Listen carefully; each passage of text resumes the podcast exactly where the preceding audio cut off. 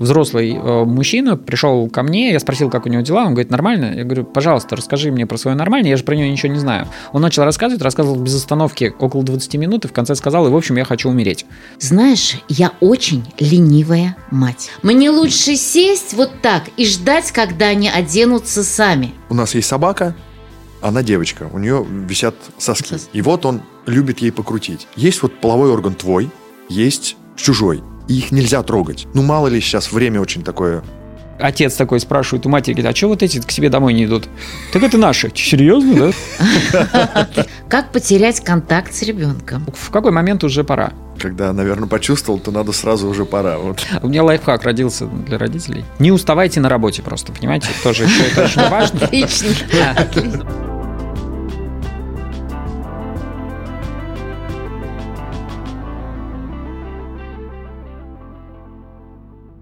Мы приветствуем всех вас сегодня на записи этого независимого подкаста.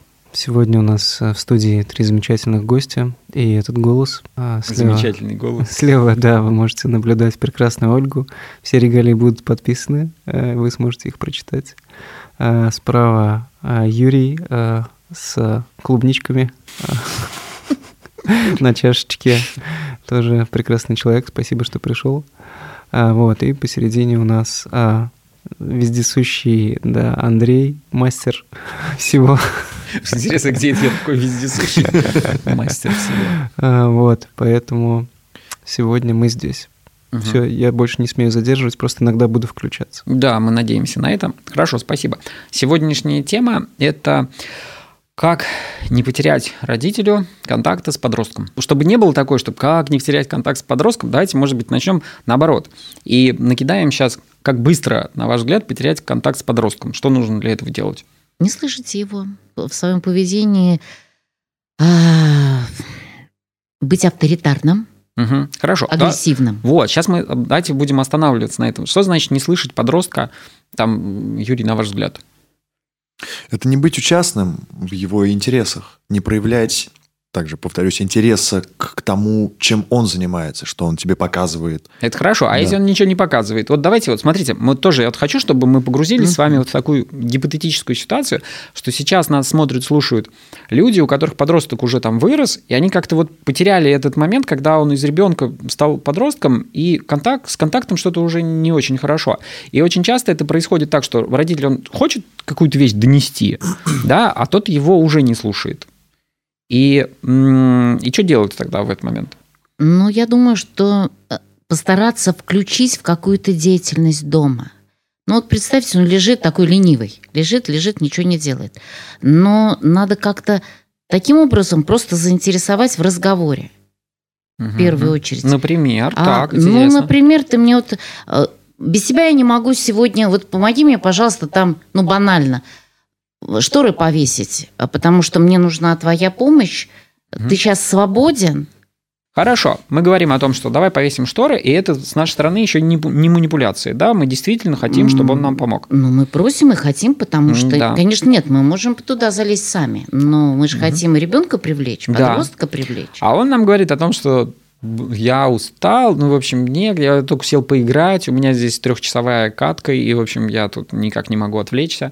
А когда ты сможешь мне помочь? Я готова подождать, потому что твоя помощь мне очень важна. О, очень хорошо. То есть мы не стали ругаться, мы не стали говорить да. о том, что так, все быстро. Вот я сейчас выдернул шнур, и все, у тебя нет никакого компьютера, и пошли работать. Так не делаем. Отлично. Так, как еще быстро потерять контакт с ним? Ну, вот как раз шнур-то этой агрессии есть. Это агрессия. Авторитаризм и агрессия. Угу. Если угу. мы так делаем, то мы никогда не сможем уже наладить контакт. Агрессия порождает агрессию. Хорошо, согласен. Вот смотрите, сейчас мы скажем о том, что не надо быть авторитарным, и тут кто-то, кто нас смотрит сейчас, скажет, ну да, а что тогда делать? Да? А он меня вообще так не слушает. То карать он по-другому не понимает. Это... Сложный, я просто не сказал в начале разговора, у меня есть сын, ему семь лет. Угу. Он не совсем еще подросток, но э, я очень старался, чтобы он чувствовал ответственность за то, что он делает. Ну угу. вот, скажем, он собирается в садик, он опаздывает, не я, угу. он, и он должен это как-то понимать. Но в какой-то момент я это упустил. И теперь я его подгоняю, потому что мне кажется, что мы опаздываем. Угу. Ему абсолютно... Ну, как-то так. А ему нормально. Ну, да, да, ему нормально. Он знает, что папа его поторопит. Как бы и мне приходится вроде подкрикивать, чтобы там... Одевайся, я же тебе сказал. Одевайся. Но найти нужно какие-то... Какие-то, ну, как сказать, другие попытации. Как-то... Да, его заинтересовать в этом. Угу. В, в действии. Чтобы да, он это делал. Понимаю. У нас внутренний голос проснулся. Да, у меня похожая история с дочкой и с Эдиком. Вот. И мне кажется, здесь история про то, что мы просто не знаем, как по-другому. Не умеем. Не, не изучали. Да, недостаточно О, знаний Ольга, в этом, Ольга. Наверное. У меня идея есть, я могу как бы сказать, в чем проблема, особенно пап, который подгоняет своих детей. Во-первых, вы подгоняете себя. Вас подгоняли точно так же, ваши родители. И вы просто перенимаете сейчас линию поведения своих родителей. Это тяжело ждать. Угу. Очень тяжело. Кажется, быстрее лучше самой одеть. Да, конечно, если да, быстрее, быстрее сделать, и все.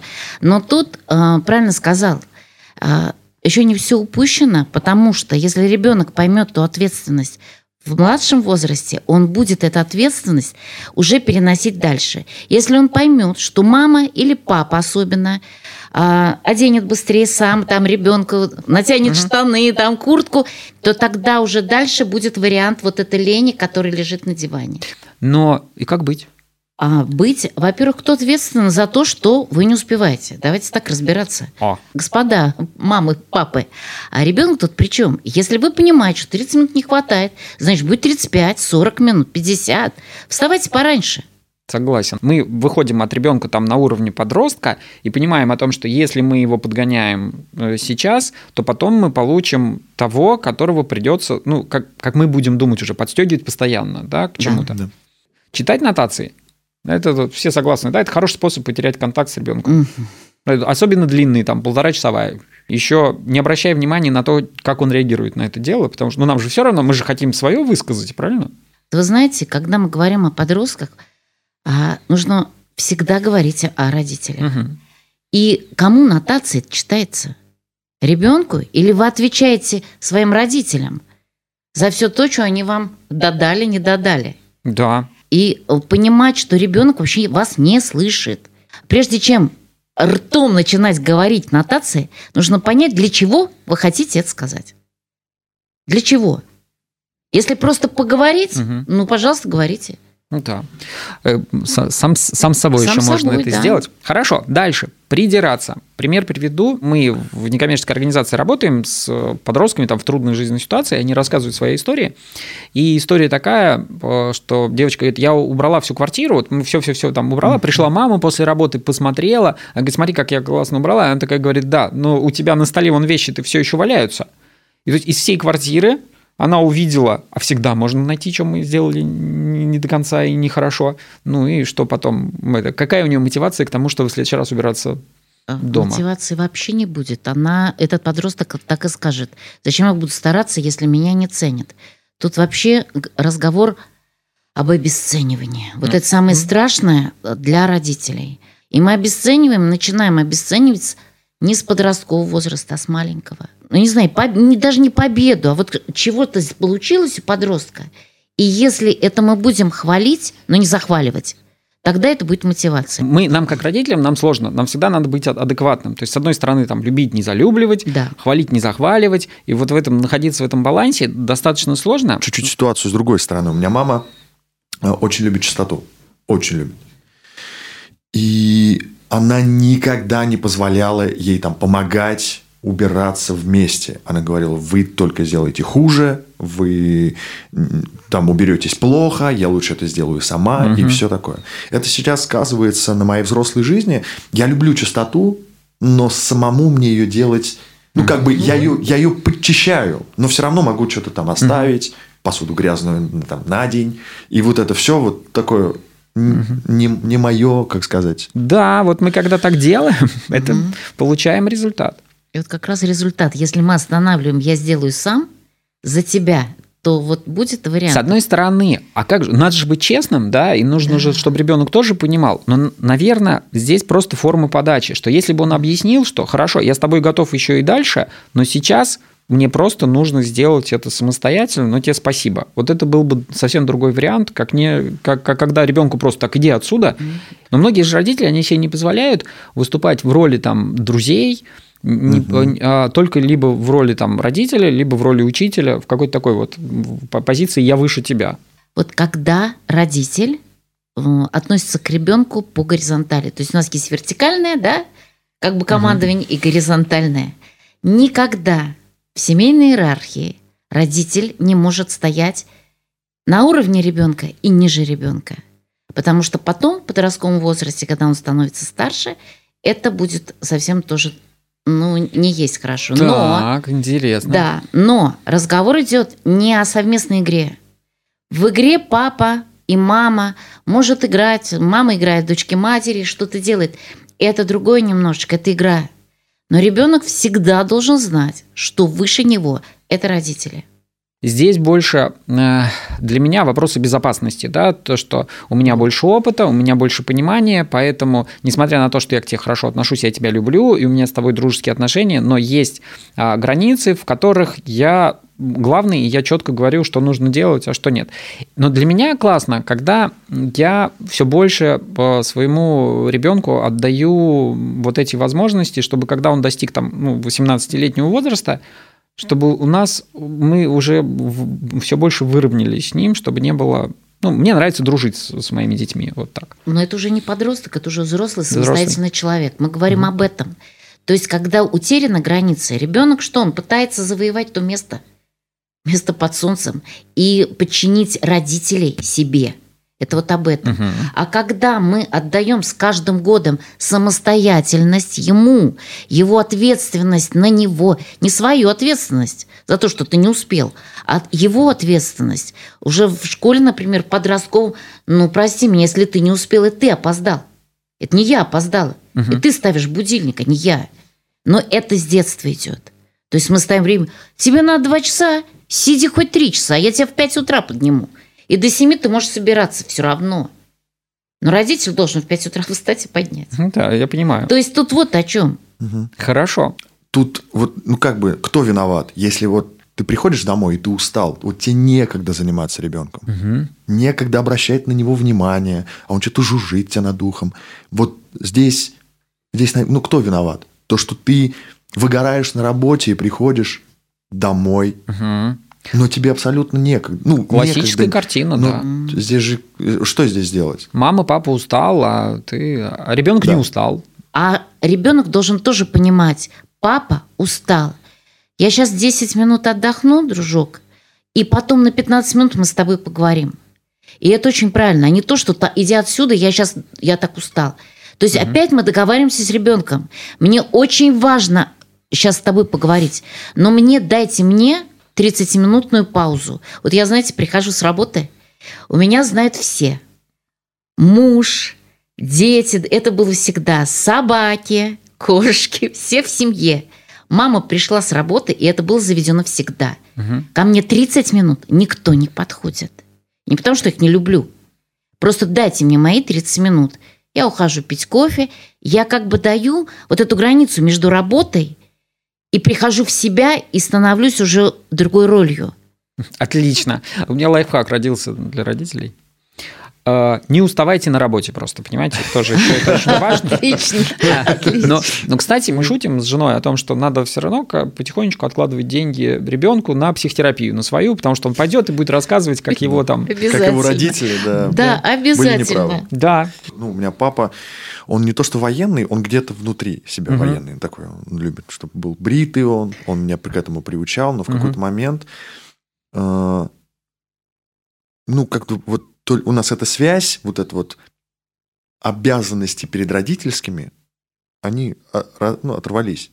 И я понял, что я, я вот давно хотел себе сережку, я проколол себе ухо. Я угу. отпустил себе бороду, потому что мне так больше понравилось. И как он? Нормально. У меня были длинные волосы до этого, угу. хвостик был. Нормально, нормально. Он так шутил, говорит, ох, я тебя ночью угу. побрею. Но, но, но нет, это были шутки, но... Папа сдерживался. Да, нет, нет, нет, он не то, что типа... Ладно, он приехал, потерплю его. Нет, ни в коем случае. Все, все было хорошо, uh-huh. без, без всяких. Ну, как бы, хорошее принятие, я... Хорошо, ладно. Не пострадал от этого. Дальше. Как потерять контакт с подростком? Давайте начнем оскорблять его друзей. Ну, просто да, это... говорить да. о том, что, ну, это вообще не то. Прям да, явно. Зачем ты с ним дружишь? Еще да. такая он тебе не... Не, не ровнее или там еще... Или сравнивание с другими людьми. О, сравнивание. Это, это идеально. Вот хотите вот прям вообще все разрушить, говорите о том, что... А вот у моей подруги сын там или дочь, она уже там умеет вот то-то, вот это делает и вообще любит свою маму, а ты там вообще нет. Вот, вот такой вариант. Угу. И сравнивание не только с, с чужими, а сравнивание с младшим или старшим, Млад, своими, а, братом да. или а, сестрой. Угу. Вот это, это еще хлеще. Потому что воспринимается так, что любит. Там-то непонятно кто, там другие родители. А тут свой родитель. Угу. Значит, он любит меня меньше, чем там старшую сестру, младшую. Это катастрофа. Да, я, я согласен. Это, это, меня миновало, конечно, такая, что я был старшим да, меня тоже ребенком, миновало. Слава богу, но я представляю, насколько это... А, окей, хорошо. У, упрекать по каждому случаю и, и помнить вот эти все истории, что типа... Вот год назад ты там вот это вот сделал, и вот это, это кажется такой педагогической находкой, что ты ребенку напоминаешь о том, что он там что-то там совершил, как будто мы ничего не совершали, когда мы были в возрасте. Мне кажется, это как с, вот с уборкой. Вроде все прибрали, а вот тут вот... Это из добрых побуждений, как будто бы вот он сейчас, я ему покажу, что вот здесь вот чуть-чуть не доделал, и он в следующий раз доделает, да. а ты ему все наоборот, все ломаешь. Вот смотрите, родители очень часто там волнуются, тревожатся, боятся, mm-hmm. и там некоторые паникуют даже. Вот на ваш взгляд, в какой момент, когда там что-то с подростком, пора уже паниковать? Если что-то случилось, я просто уточню. Ну, я не знаю, ну, случилось смысле, еще или нет. Паниковать вот как... по как... поводу подросткака. Да, по поводу своего, что-то там происходит. А это не обязательно случилось. А, ну в смысле, может что-то есть какая-то тревога, правильно? Что что-то да. тебе кажется. Когда? Вот на ваш взгляд, в какой момент уже пора? Когда, наверное, почувствовал, то надо сразу уже пора. Вот. Я почувствовал еще. Да, тут очень многие там мамы и папы, они, знаете, чувствуют с самого начала, что все. Это все будет. Он может умереть, он может спиться, он может там с ним что-нибудь, и, и поэтому там все, я паникую, и чтобы ничего не случилось, я его закрываю дома, и там в школу я а, отвожу вот, сам, все. Там забираю самостоятельно, никакие вещи. То есть... Я хочу сказать по поводу, что паниковать вообще не нужно. Отлично, хорошо. Смысл-то в том, что не надо вообще тревожиться, да, в принципе, это живой человек, мы переживаем... от тех людей, кто уходит. Но это норма, но это не тревога, которая нас выбивает, и паника, которая нас доводит до стрессового состояния. А смысл-то тут в том, что мы должны доверять ребенку. Доверять. А что тревожиться? Что он пошел с друзьями? Но если мы ему доверяем, мы знаем, куда он пошел, с кем он пошел, угу. когда он вернется. А ребенок понимает о том, что ему доверяют. Он абсолютно, мам, я пришел, мам, я пятнадцать минут задержался, да, ну, ну ок, я знаю, где ты. И это не паника. Это в физике, да, чем больше действий, сил, тем, действия. сил действий, тем больше противодействия. Это сто процентов для подростков. Конечно. И когда мы паникуем как родители, ну как паникуем, очень многие путают панику, там, тревогу и страх. Это принципиально разные вещи. Во время mm-hmm. паники у человека отключаются вообще там эти э, такие цивилизованные участки мозга, и он ведет себя там как животное. Поэтому э, скорее речь идет о страхах. Когда мы боимся, хорошо бы себе задать вопрос, для чего мы это делаем? То есть что нам дает страх-то? Даже вот эти пресловутые «аккуратнее не упади», это ты боишься, ему все равно. Да. Он вот маленький идет, аккуратнее не упади, не оступись, вот он по бордюру идет. Вот. И почему, кстати, да, нельзя наш... падать-то? Вот, да. Нет, падать-то можно, но если действительно там какая-то там высота, ну такая, ну серьезная. Когда высота, да. И ты все равно говоришь, не упади. Но он как бы... И ты ему не доверяешь, и себе не доверяешь, и он потом начинает себе не доверять. Ты будь просто рядом, просто страхуй, но ничего не говори. Если он вдруг с ним что-то, ты его там подхватишь, поймаешь, даже, ну, не физически, а просто опорой, там, поможешь mm-hmm. советом, но от, умей отпускать, доверять ему, его действиям, его поступкам и все такое. Ну, мне так кажется. И если даже слова «не упади», ты сейчас упадешь, а наоборот сказать, например, ты пробуй, я рядом. И у ребенка совсем другая ситуация, да? Потому что он понимает, что папа рядом, особенно если касается мужчины. Я рядом, и он подстрахует. И это будет потом, когда, ну, с Куриумом и совсем я рядом. И мы с тобой обсудим эти вещи. Потому что вот доверие, вот доверие – это самое главное. Доверие – это главное. И при этом, смотрите, здесь очень тонкий момент, что чтобы опять не уходить там, либо мы доверяем, и я прям вот слышу тех родителей, которые это смотрят, о том, что ну да, я ему доверил, а он пошел там наркотики какие-то поел, и все, и, и до свидания. Это тонкий момент, да, и здесь mm-hmm. мы будем вот пытаться искать этот баланс, но сейчас речь идет больше о том, что в панике и в страхе смысл, вот в страхе смысл только тогда, когда речь идет о физической опасности для нашего там ребенка или подростка. Тогда да, бояться хорошо и правильно, потому что страх он мобилизует. Во всех остальных случаях это просто, на мой взгляд, что это моя попытка как родителя вместо того, чтобы предпринимать какие-то шаги и действия, сидеть и, в общем, ну, вот ничего не делать, и тревожиться. Да, такой. Что я от этого выигрываю, кроме того, что у меня организм из-за этого портится? Ну, не очень понятно, да? Да, хорошо, спасибо. Мне, мне было очень важно, что вы про это сказали, потому что очень многие, там, особенно мамы, считают, что бояться это... Как не бояться? Я же буду тогда плохой матерью, если я не вот, буду это я делать. Я буду плохой матерью. Опять о ком? Это я буду плохой матерью. А что же с ребенком случается, да. Никого не интересует. Это все о себе. Если я не буду тревожиться, все тревожатся. А я что? Хуже всех? Угу. Хорошо, спасибо. Следующий вопрос, который хотелось бы обсудить. Давайте вот прям конкретно. Какие, на ваш взгляд, есть признаки потери контакта с ребенком? Вот как родителю, как мне, как родителю, понять о том, что что-то у меня с ребенком не так складывается? Я просто хочу, чтобы мы от ребенка к подросткам ушли. Юрий, там, в твоем случае, может быть, ты вспомнишь какие-то свои собственные истории, когда, на твой взгляд, сейчас уже стало понятно, что вы там с родителем потеряли в чем-то контакт, и как бы они не видели, и ты это не осознавал. Может быть, вот так посмотреть на этот вопрос. Ну, я понимаю, что это сразу да, сложно. Да, сразу, сразу не приходит. Ну, я могу сказать, у меня как бы ситуация есть... Ну, в семье. Uh-huh. Я не буду говорить не в лично, а uh-huh. как бы ситуация с подростком достаточно сложная была. Родитель, мама, папы не было, тут не полная семья. Мама все время говорила, я занята, мне не до тебя. Uh-huh. Вот тогда теряется контакт о том, о чем мы говорили. Uh-huh. Как увидеть, ребенок закрывается в комнате. Вот, ребенок закрывается Это в комнате. Это самое оптимальное. На все вопросы он говорит нормально. Вот слово «нормально» uh-huh. это вот прям самое... Такое слово. Норм... Как у тебя дела? Нормально. Uh-huh. Там, ты что-то делаешь там нормально. Или слово «отстань». Но это более жестко, это уже более это грубо. Это уже с, при... с примесью агрессии, да? Да. По поводу «нормально», вот если кому-то непонятно, рассказываю историю своей практики терапевтической, когда взрослый мужчина там, пришел ко мне, я спросил, как у него дела, он говорит «нормально». Я говорю, пожалуйста, расскажи мне про свое «нормально», я же про него ничего не знаю. Он начал рассказывать, рассказывал без остановки около двадцать минут, и в конце сказал, и в общем я хочу умереть. Поэтому, когда вам ребенок говорит о том, что у него все нормально, мы не знаем, что это такое. То есть лучше бы, если, ну вот это, если бы это было заменено, что ты сейчас чувствуешь, да, mm-hmm. вот там, что он там злой он, или он радостный, или еще что-то, потому что когда мы слышим про, там, про чувства и эмоции, нам это понятно про что, да, и дальше уже можно расспрашивать, а почему ты сейчас там злой, а почему ты еще какой-то, нормально, вы ничего не знаете о своем ребенке. Долгое время, ну, буллинг такой, mm-hmm. не тяжелый в мою сторону. Mm-hmm. Но, но был. Я всегда... Школа для меня была таким стрессом. Вот пойти туда, как сегодня повернется, ну, какие угу. будут конфликты или еще что-то. Никогда я об этом не рассказывал.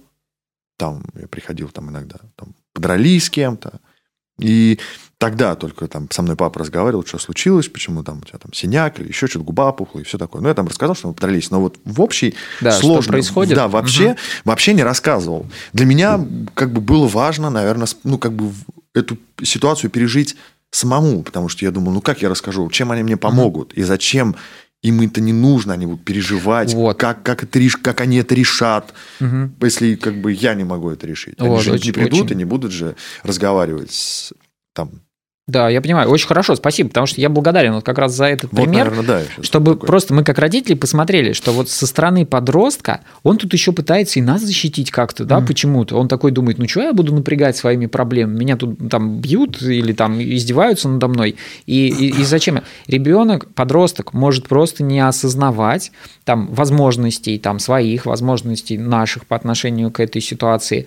У меня с мамой вообще история была веселая. У нее было много, значит, творческой какой-то рабочей жизни, и она, ну, не особо успевала участвовать в моей жизни, а потом периодически она такая, ой, вспоминала, я же мама, такая, давай, сейчас-ка я все узнаю там, угу. а вот это вот что, а вот это, и я помню свою реакцию, типа, а, какого хрена, как бы, да-да-да-да, вот да. вот, типа, и меня прям изнутри, типа, где ты была? Угу. Вот, или она приходит вечером уставшая, там, злая, до сих пор помнит, прям моя какая-то была травма, негодование вообще, то есть она приходит уставшая, ей там нужно поесть, и она начинает там заявлять, типа, а почему у нас так грязно? Ага. И я такой, э, не знаю. Не знаю. Я вот. тебя и... очень прекрасно понимаю. Я да. тоже не знал в этот момент, почему у нас грязно. Я до сих пор не знаю, почему у нас грязно. Вот, да. такой, вот. И ну, начинает грязно, прилетать. Вот просто да. начинает прилетать. И ты понимаешь, что там, ну, как бы что-то прям... А что происходит? И у меня тоже тогда не складывалось, что там мама приходила, и первое, что она там делала, там часто она начала мне там с помощью крика сообщать о том, что что-то ей там не нравится, что я там не сделал. А я не знал в этот момент, что мне нужно было это сделать. Или я искренне это не помнил, да, то есть у нас вот потеря контакта была на уровне того, что я, наверное, ее не слышал, когда она мне говорила о том, что мне нужно сделать эти вещи, а не потому, что я плохой, и я специально там избегал mm-hmm. этого.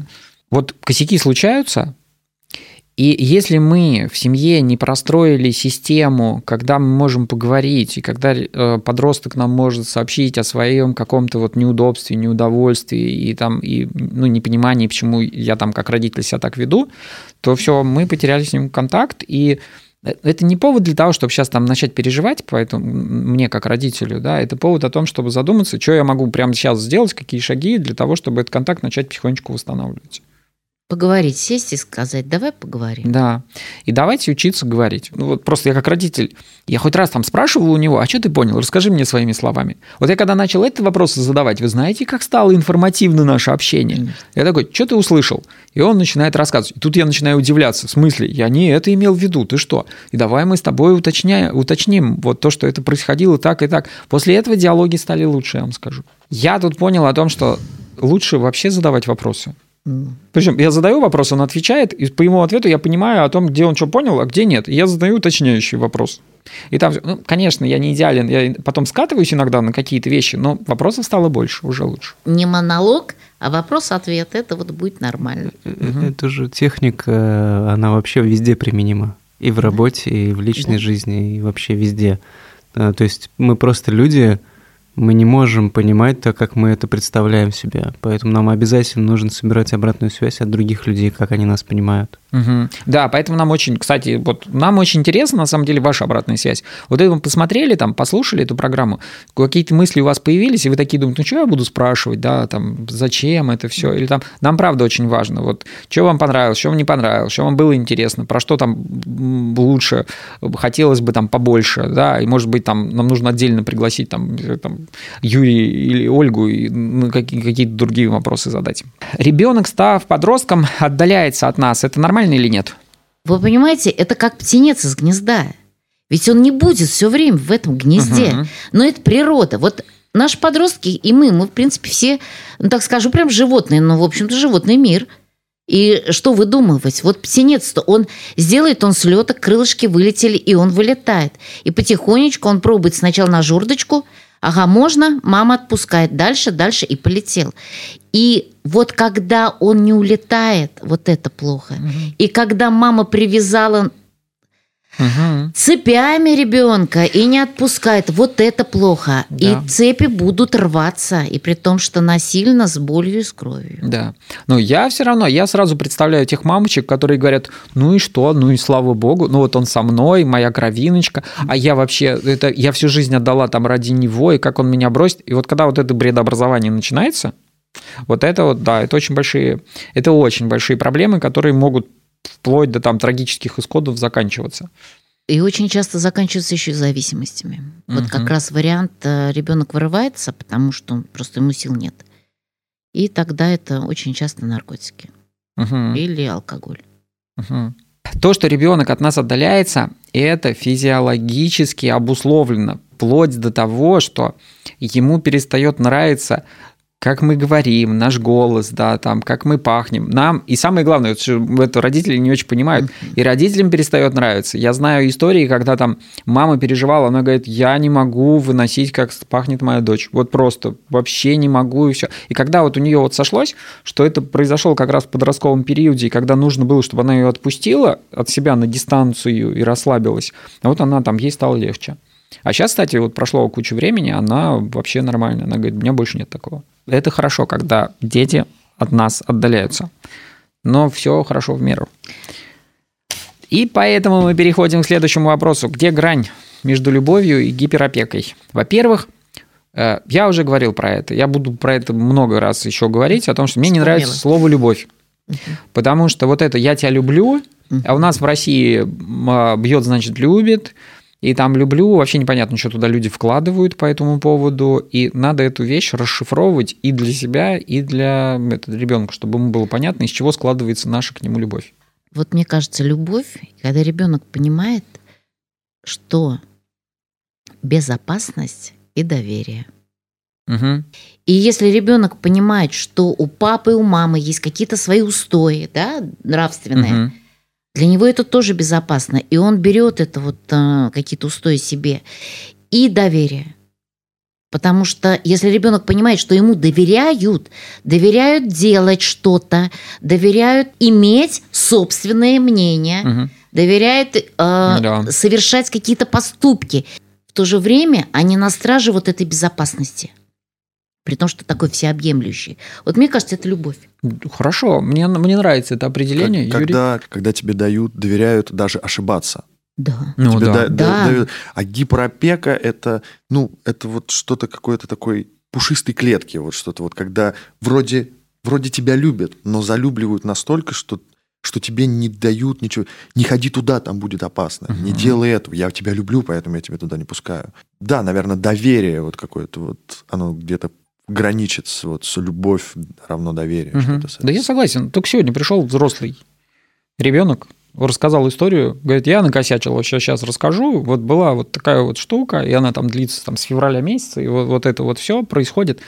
И там рассказал, и такой сидит, смотрит на нас. Такие, ну, о чем? Ты ждешь, что мы тебя будем ругать, что ли? Ну, ты там совершил ошибку, не критическую никакую, она там не, не это, ну, получил ты опыт, да, это все исправляется. Что я могу сделать для тебя, чтобы ты в следующий раз ко мне пришел раньше с этим же вопросом? И тогда еще одно слово – понимание. Понимание. Понимание и принятие ребенка. Угу. Даже вот пускай он пришел а, и сказал маме, да, я попробовал там курнуть марихуаны.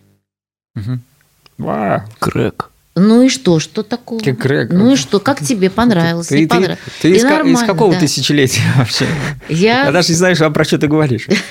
Вот. Потому ну. что не, многие, не ко многим родителям дети приходят. Конечно.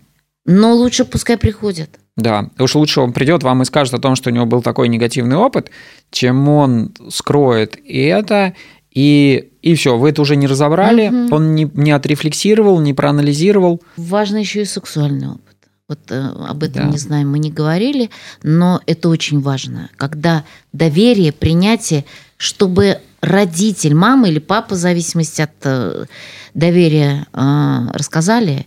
И если ребенок приходит, дочка приходит, она не боится, что мать ее убьют за это. Или ну, с парнем-то попроще, а вот с девочкой-то да. И угу. вот тут нотации, все, и девочка уже тогда совсем потерянная тоже. А сколько отцов? Это же отцовские проблемы, у которых дочь, и все, и он начинает там... всячески защищать, mm-hmm. и, и, и выстраиваются какие-то вообще для, для девочки дикие понятия относительно того, что такое секс, вместо того, чтобы просто объяснить о том, что вот, вот сейчас вступать в сексуальные отношения, там, когда тебе там, тринадцать лет, это чревато там, определенными вещами, да, чтобы просто ребенок понимал вообще, про что, почему родитель так напрягся по этому поводу. Ну, потому что опыт свой негативный имел, да. вот он и напрягся, потому что взаимоотношения отцов именно отца и их детей. Угу. Потому что именно от пап зависит, как вообще у девочки и у мальчика то же самое будет складываться в их семейной жизни. В их вообще в отношении с полами это, это папа.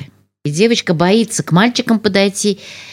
Все, просто я, это действительно, у меня много клиентов, которые, девчонки, у них проблемы реальные. Угу. Они не могут общаться с противоположным полом, потому что папа в детстве сказал, что ни в коем случае к мальчикам никак. Они все, угу. они хотят, они, они все тебя изуродуют. То есть это такой негатив прям жесткий. Папа старался, да, он Папа хотел старался. Как лучше. Он такой, запугаю, чтобы вот она на всякий пожарный сейчас вот не начала. А то, что это потом на всю жизнь откладывается. На всю жизнь, да. Но я хочу вот утешить тех, кто впечатлительные и смотрит нас.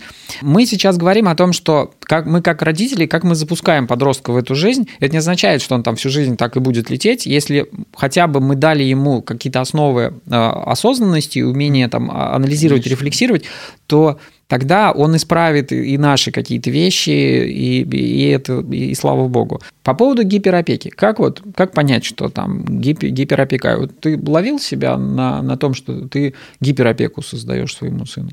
Ну, прям вот такой жесткой, наверное, нет. Но бабушка очень сильно заботилась, угу. заботится там. Ой, ты туда не ходи, ты вот она да. вот, прям вот не надо.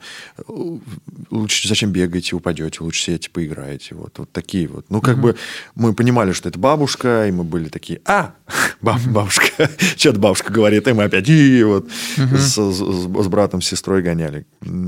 Сейчас с сыном, не знаю, с, я иногда себя ловлю на каких-то своих таких вот не, неправильных, я знаю, что это неправильно, что там что я как-то его немножечко, может, где-то прессую чуть-чуть, ну, так, по-мужски, так, говорю, так, Егор, не надо так делать, потом, ну, такое, mm-hmm. я не знаю, это гиперопека или это mm-hmm. какие-то, может быть, другие грани какой-то заботы, наверное. Я хочу сказать интересную вещь. У меня племянница, у нее трое мальчишек. Mm-hmm. И вот она, когда про гиперопеку, что она сказала? Знаешь, я очень ленивая мать. Я говорю, в смысле? Ты как-то так ленивая? Ну, у меня их трое. И это я, если буду за всеми там подбирать, трястись, угу. мне лучше сесть вот так и ждать, когда они оденутся сами. Но это когда маленькие были. Угу. Вот прям я запомнила. Она говорит, я лень, я не буду. Я лучше подожду, когда они вымоют за собой посуду, когда они что-то решат. Я ленивая мать. Ну, конечно, она, она нормальная мать. Да, супер. Ну, раз такая тема, у меня тоже есть вообще лайфхак вот для тех, кто тревож, тревожных родителей. Слушайте внимательно. Для того, чтобы не тревожиться, надо рожать много детей. Потому что, потому что только с первым вот это все происходит. Со вторым уже там уже, уже, уже, уже не так. А когда их там шесть-восемь бегают, и потом отец такой спрашивает у матери, говорит, а что вот эти к себе домой не идут? Так это наши. Серьезно, да? Блин, интересно. Ну и еду из, из миски кошки, да, или собаки. Да, да, да. Это да. все о том же. Главное, чтобы они их там не покорябали, да, не поцарапали кошки. Вот это а вместе все. Съесть, ну что, по идее. Да, хорошо. Не, а у меня была история такая, когда там, ну просто там ребенок, он, он считал себя собакой какое-то время, ну как он играл в это, что он собака. И ему это, они там купили ему миску, он... Потому, чтобы он на пол не выливал и не облизывал просто так. Ну, в миске, ну, из миски еду он с пола только ел, и все какое-то время. И, и когда ему дали в это наиграться, там прошло ну, каких-то там шесть месяцев, и все, это прошло. И, и это нет, это не значит, что он там сумасшедший. Он, там, он очень, кстати, сейчас очень соображающий mm-hmm. молодой человек. А мы начинаем бояться, что mm-hmm. вот, все. Вот, да, все, я, я а поймал себя. Фантазия. У меня есть. У меня есть, да. Мне всегда хочется, чтобы там вот он, я не знаю, был опрятный. Или там, Егор, зайди, переоденься, потом занимайся своими делами. А он зайдет, что-то бросит шапку, в куртке по дому ходит, что-то начинает играть. Uh-huh. А мне это прям раздражает. Не знаю почему. Ну, вот какой-то такой, я говорю, Егор, давай ты разденешься, помоешь руки, uh-huh. потом пойдешь на кухню и будешь делать все свои дела. Или он там облизывается собакой. Я говорю, Егор, у нее там свои во рту бактерии, ты это uh-huh. облизываешь, у тебя потом губа ветреная. Вот зачем uh-huh. ты это делаешь? Я его пытаюсь вот чуть-чуть. Давай. Хотя, а ему все равно. Вот, вот серьезно. Вот здесь вот у нас грань вот этой потери есть. Угу. То, что он меня иногда где-то не воспринимает. Вот я ему говорю, не нужно так делать. У нас есть собака, Она девочка, у нее висят соски. И вот он любит ей покрутить. Ну, вот, ну просто вот она uh-huh. сидит не, не до боли, а просто вот, uh-huh. ну, какое-то детское вот такое пощупывание. Да, понятно. Да. Но я говорю, просто есть вот половой орган твой, есть чужой. И их нельзя трогать. Ну, как бы никто не может их трогать, ну, потому что, ну, мало ли сейчас время очень такое странное. Uh-huh. Вот. И... А разобраться, почему он трогает? Я спрашивал, но он ничего не говорит. Mm. Он, а он и... может сам не осознавать. Ребенок да. же, он, он может не осознавать, что, что там происходит, почему у него какие-то там есть бессознательные mm. истории по этому поводу. Вот проговорить это не просто, что нельзя это, про любую ситуацию, почему нельзя да. там целоваться с собакой. Да. Если мы объяснили, хотя бы попробовали донести свои смыслы, а если мы еще потом спросили, что он понял, да? Он, того, он не понимает, а, ну, грубо говоря, ну, там, про собаку меньше опасности, но все равно вот эти вот опасности, уровень опасности. Uh-huh. Ну, грубо говоря, что бактерии, у тебя потом может заболеть живот, а нам непонятно, что есть на улице. Uh-huh. Ну, как бы вот... Это, причем это же доказанная история по поводу того, что там, где есть домашние животные, uh-huh. дети, они стабильнее и с точки зрения аллергии, и вот все, всех этих... И они здоровее. Да, здоровее. Когда они целуются с собаками и лазят по полу, они здоровее, потому что внутренние органы, кишечник приспосабливается к этому. Отлично, хорошо. Поехали дальше. Ну, то, что нужно устанавливать правила, наверное, согласны все, да, но вот как их устанавливать? Потому что это же большая проблема бывает. О том, что нужно установить какое-то правило с подростком, причем потому что подросток входит в другую уже жизнь, появляются какие-то новые вещи. Ну, например, он начинает гулять там в вечернее время. Раньше же он был ребенком, он не выходил на улицу. И вот как устанавливать правила правильно, на ваш взгляд? А сесть и договариваться. Вот слово договариваться. Но а, есть какие-то вещи, где родительское мнение жесткое, и вот будет вот так. Ты всегда приходишь ночевать домой. И ты приходишь до какого времени? И это тоже обговаривается. Если ты это не делаешь, то что? То что? Угу. И с ребенком мы проговариваем, что за это будет. И тут разговор-то идет о том, что также договориться, почему это правило важно. Что сейчас тебе, ну там пятнадцать-шестнадцать. Угу. Вот это очень важно, а... что вы, сейчас ты начинаешь говорить про смыслы. То, что мы не просто сказали, что вот это да, вот прям важно обязательно. Да. Мы дальше начинаем объяснять. Почему? Все вообще, когда мы разговариваем, всегда объясняем, почему. Если тебе э, там до четырнадцати, до, восемнадцати, до шестнадцати у нас есть закон, там область или там Российской Федерации, вот до стольки ты должен прийти, потому что это закон, пока ты маленький. Mm-hmm. И когда вот подросток понимает, что родитель это не просто запретил, сказал, все, я сказал, вот, точка, и сток, кулаком по столу, а что он переживает, что он а, дает вроде бы свободу тебе, да, угу. как бы, но в то же время есть какое-то ограничение. Вот эта граница, она очень трудная. Конечно. Вот, вот это, вот это мы, родители, граница. Понимаем, да. что... Ну, мы не можем сказать что-то, вот делайте так, и все будет, uh-huh. все будет это. Всегда все индивидуально, и всегда надо прислушиваться вот сюда обязательно и, да. и, и, и подключать ум еще к этим всем историям. Что мы еще не упомянули, на твой взгляд, вот про, про договариваться? Поэтому я, наоборот, Ольга сейчас сказала, я просто себе чуть-чуть на ус намотал на дальнейшую жизнь. Просто как, как это? Потому что сейчас, в, в данном, находясь в моменте и своих мыслей, я бы ну, просто сказал, что придешь во столько-то, угу. а почему, и вот как бы договориться с ним по этому О. поводу. Я бы здесь совершил ошибку. Угу. Вот. Ну, вот, вот это вот классно, Юрий, это очень здорово. Для меня просто вот ты, ты как, знаешь, такой начинающий родитель, да, да, которому да, да. интересно, а что нужно делать. А можно ли менять правила, которые с ребенком, с подростком установил, и в каких случаях это, на ваш взгляд? Если это правило касается безопасности, то нет. Если это правило касается каких-то бытовых вопросов, то можно договориться, на каких, э, сколько можно допустить уступок э, и э, что делает ребенок. То есть договариваться всегда можно, но правило, которое касается безопасности, нет. Угу. Да. Да, согласен. Да, коротко, да. У нас есть... Хорошо. Если ребенок нам объяснил свою логику, почему это правило нужно изменить, и мы, как родители, готовы вообще ребенку показать о том, что мы не вот такая вот скала, которая приняла решение, и несмотря ни на что, да, оно будет действовать, то тогда да. Я с сыном так разговариваю. Вот он начинает что-то, там, хочет посмотреть, я ему говорю, ты уже много сегодня посмотрел. Он начинает истерить. Я ему говорю, ты не плачь, ты со мной поговори. Угу. Я тебя, может быть, пойму и дам тебе еще досмотреть там пятнадцать-двадцать минут. Но ты мне расскажи, ты просто истеришь, и мне от этого не хочется идти к тебе на уступки. Давай разговаривать. Да, я и согласен, вот мы садимся, да. Он мне что-то пытается объяснить. Это, это хорошо. Меня так сын тоже переубедил по поводу того, во сколько ему ложиться спать и сколько там ему телефон еще можно смотреть. Он сказал о том, что меня, у меня будет нормально, если это будет вот там на, там, на полчаса позже. Вот. И, поэтому, и когда мы соглашаемся, мы, мы вообще очень классную штуку делаем, потому что ребенок понимает, во-первых, у него опыт, что он вел переговоры, причем переговоры с вышестоящим руководством и убедил. И представляете, как ему в жизни это пригодится. Угу. Умение договариваться. Да. Поколение бабушек и дедушек. Вот ты воспитываешь ребенка, да, воспитываешь, ты устанавливаешь какие-то правила. Потом ты отдаешь на выходные бабушке и дедушке своего ребенка, угу. и потом начинается жесть. Ребенок другой, правила другие, и все, что ты делал, идет на смарку. И тебе потом надо там день-два вот этого ребенка своего восстанавливать до своих норм и правил. Вот здесь как делать, как работать, с кем? С собой, с родителями, с ребенком, со всеми. Хорошо. Можно я скажу, я бабушка, поэтому как бы мне, наверное, проще так ответить. Угу. А, тут разговор идет о договоре между я бабушка своей там дочерью, сыном, о том, чего они, что я могу позволить со своими внуками, а что я не могу позволить. И при том, что ну, я буду говорить так, я-то грамотная бабушка, я знаю, да?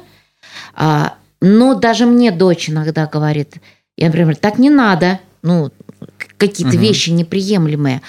А, оставь в покое, мы разрешаем. И я должна понимать, что, да, разрешает. Это твои, это будут, я говорю, это будут тогда твои проблемы.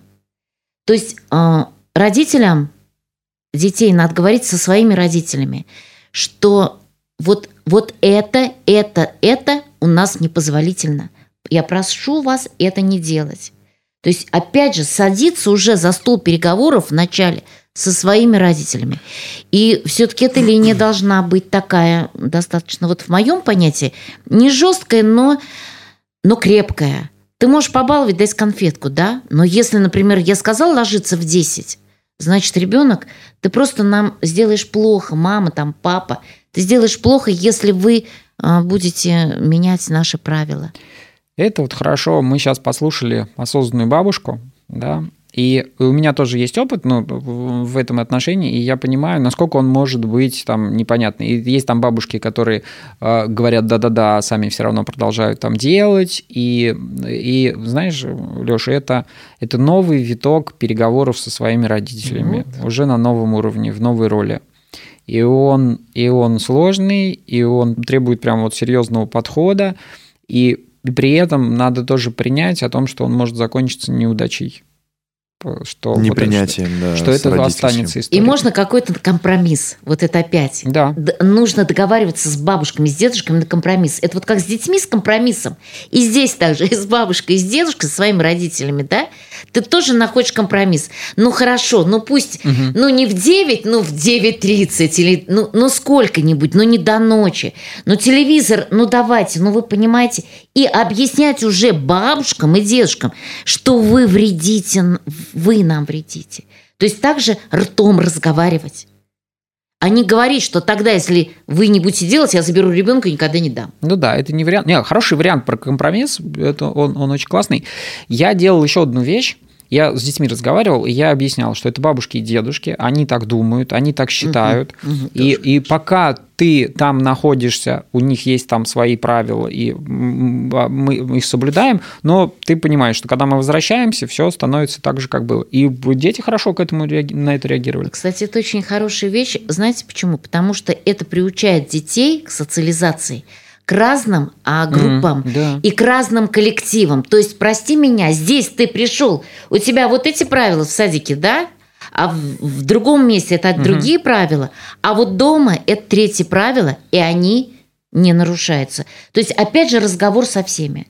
Ой, классно, mm, Ольга. Да. Я с этой стороны не думал, да, это интересно, что mm-hmm. это социализация в том числе. Как хочу обратиться к тем, кто нас сейчас слушает и смотрит, что не для галочки, а нам действительно, мы очень много времени там тратим на то, что внутри нашего коллектива обсуждаем, что как быть для вас более интересными, как быть для вас более полезными, да, какую информацию давать, в каком виде, чем нам, может быть, исключить, на ваш взгляд.